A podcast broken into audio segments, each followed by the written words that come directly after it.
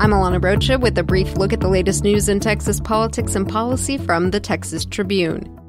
After losing election, a Houston juvenile court judge released defendants in mass.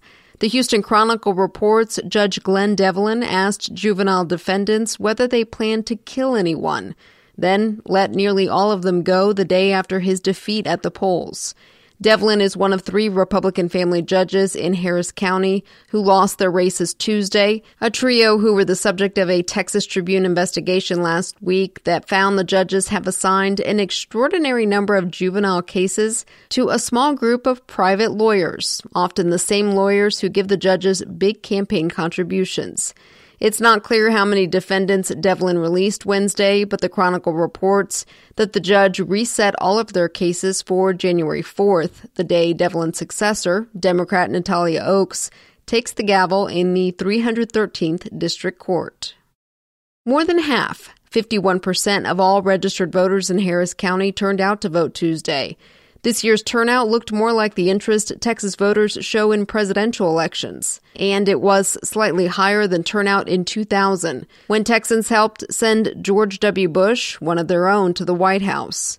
The shift in who turned out in the Texas suburbs, or at least how they voted, is one storyline that emerged from Tuesday night's returns. In Williamson, Hays, Collin, and Fort Bend counties, Republicans saw their dominance falter. The Tribune's demographics reporter, Alexa Ura, writes that by the end of Election Day, the political maps of the state's suburban and swing counties had a peculiar blue tint. That counties that haven't voted for a Democrat in decades turned out for Beto O'Rourke in his unsuccessful bid to unseat U.S. Senator Ted Cruz.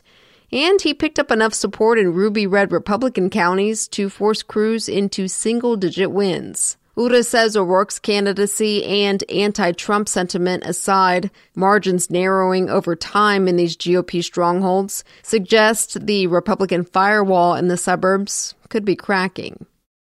In Texas, the rainbow wave outpaced the blue one, with 14 of 35 LGBTQ candidates winning their races, a 40% success rate in deep red Texas. The state's controversial bathroom bill and the Trump administration's plans to eliminate the word transgender from legal terms helped fuel their campaigns and rouse supporters.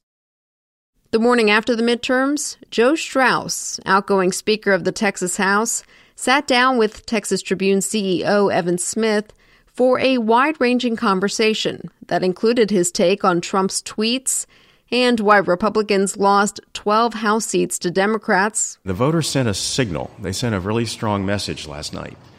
And if you're a Republican leader and you're heading into um, a session in January, I think you'd have to keep what they what they said last night yeah. in mind. Yeah because the, the you know I hate to say it, it's probably good for your business, but as soon as the votes were counted last night, the next cycle begins. The interview was the subject of the pilot episode of Evan's new podcast, Point of Order, which will begin airing weekly when the legislature gavels back in in January. I'm Alana Rocha with the Texas Tribune. You've been briefed. The brief is sponsored by Magnolia Hotels. Comfortable and inviting, we're close to everywhere you want to be. Welcome home to the warmth of Magnolia Hotels. More at magnoliahotels.com.